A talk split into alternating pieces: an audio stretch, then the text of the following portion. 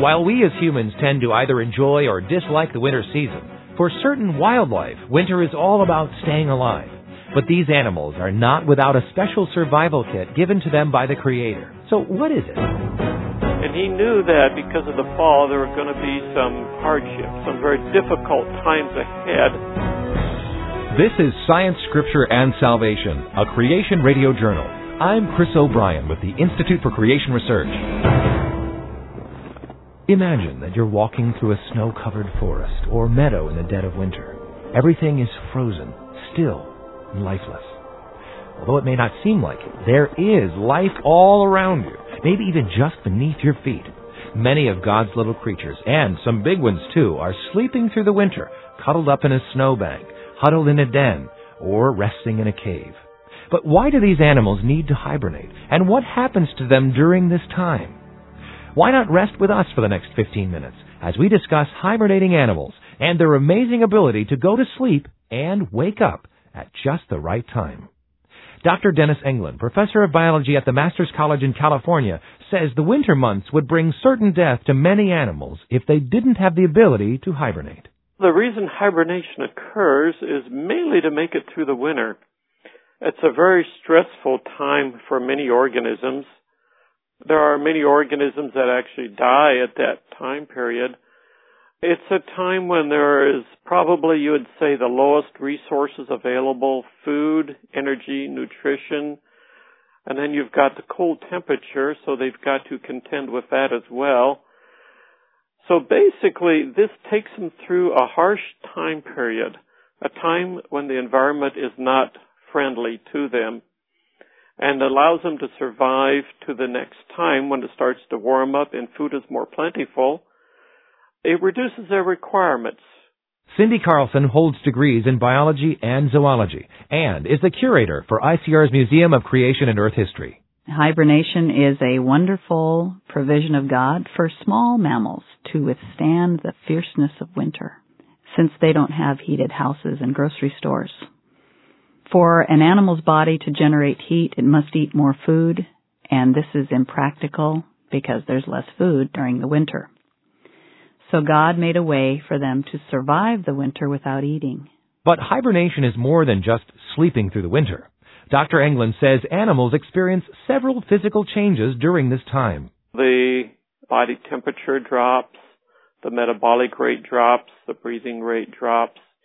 Even the need for oxygen is reduced, because when they go into a den or cave or under a large snow blanket, there isn't as much oxygen available many times.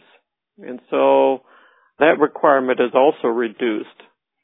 And you have a greater percentage of the population then that makes it through the winter into the springtime. We've all heard how animals that hibernate will fatten up for the winter months.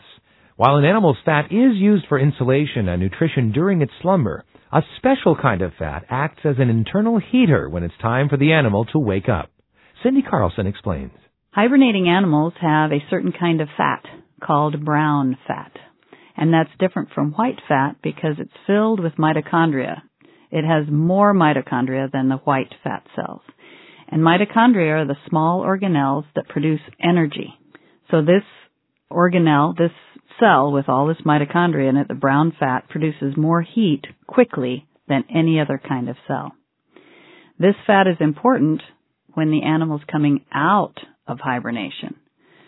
Remember, some of these animals are raising their body temperature sixty degrees. So at the beginning of awakening, these brown fat cells begin to produce energy at a very high rate. The body of a hibernating animal then sends this heat to very specific organs, specifically the heart, the lungs, and the brain.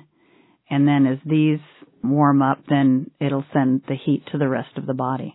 Although it's mostly small mammals that hibernate, larger ones can be found sleeping away the cold winter season too. So what are some of these creatures that take a winter respite? Creation speaker Doctor Job Martin of the Incredible Creatures That Defy Evolution video series names a few of them. Bears and badgers and bats and chipmunks, things like that. Ground squirrels do it. Lots of animals do it. Marmots do it, and woodchucks and hedgehogs, nighthawks, prairie dogs, skunks, raccoons. Even cold-blooded animals hibernate. Things like earthworms and frogs and toads and lizards and turtles. However, not all animals that hibernate will sleep straight through the entire winter. Doctor Englund tells us that some mammals will wake up for a short period of time and then go back to sleep. We've got very small mammals like a jumping mouse, for example. They'll hibernate for longer periods of time. Now, they will arouse. They will wake up during that time period, maybe for an hour or so. But you know what's interesting? When they wake up is when green plants are available in the winter. Now, how does that timing come about? We don't understand that at all. Then you've got some like the marmots that are moderate in size. Their body temperature won't go as low as the smaller ones. And when they wake in the winter, they'll wake for longer periods of time, like maybe for a day or so. When we think about hibernating animals, the one animal that probably comes to mind first is the bear. Doctor Englund says this creature's hibernation differs somewhat from the smaller mammals. Bears only have a slight lowering of the body temperature, not as dramatic as most people imagine. And they do wake up in the wintertime. They'll wake up for several days at a time. But when they do, they don't eat. They don't eat until the springtime. When they wake up, it's usually because the outside temperature has actually dropped precariously lower than what they could survive even while hibernating, so they got to bring their body temperature up a little bit to release more heat and then go back into hibernation again. So they're still, even unconsciously, responding to the environment, to the actual temperatures outside. Even in their sleep, bears are incredibly dangerous animals. So Cindy Carlson offers some age-old advice to would-be explorers of the winter wonderland. Well, they certainly sleep most of the winter, but you wouldn't want to go into a cave and poke one because they can awaken immediately and they can be in a very bad mood. Doctor Englund warns that another good reason not to disturb a hibernating bear is because it may not be alone. Like other animals, they will mate in the spring, but that embryo lies dormant in the womb until wintertime, or close to wintertime. Starts developing, and the young cubs are born in the middle of winter. So this bear gives birth to her cubs while she is sleeping in hibernation. And she wakes up, and here these little rascals are. And the mother bear is able to sustain her little cubs throughout the rest of the winter. Doctor Martin. Mama bear will have her cubs, and then she'll feed them their, their milk for sometimes five months, and she doesn't drink water. And so she metabolizes her fat during hibernation, and God's built that into them. And then with each gram of fat, she gets a gram and a half of water, plus the proteins and things she needs to stay alive. Plenty of water for milk to nurse the babies, and has wastewater. She doesn't use it all, and so she recycles that. Hibernation and torpor, which is a limited or shorter form of hibernation, doesn't just happen in the winter months. Cindy Carlson tells us how estivation, or sleeping in the summer, helps some organisms survive. Some animals go into torpor during the summer when the temperatures are high and water is scarce. This is called estivation. There's even at least one tropical animal that hibernates. It's a primate that lives on the island of Madagascar. It's called a lemur, and it hibernates for six months during the dry season when food is scarce. However, no matter what the season, torpor also occurs on a daily basis for some wildlife. A lot of people don't know that if a hummingbird didn't go into a state of torpor at night, they would starve before morning. Their energy needs are so high that this is a requirement for them to live. So their body temperature drops, they look as if they are dead, and they stay there till a couple hours before um, sunrise, and then they their bodies heat up again, and they're ready to go for another day. I found a hummingbird in torpor sitting on my hummingbird feeder one day, and I actually was able to pet it before it popped its eyes open and flew away. It must not have been in very deep torpor, because it takes about twenty minutes for a hummingbird to come out of its deepest state of torpor.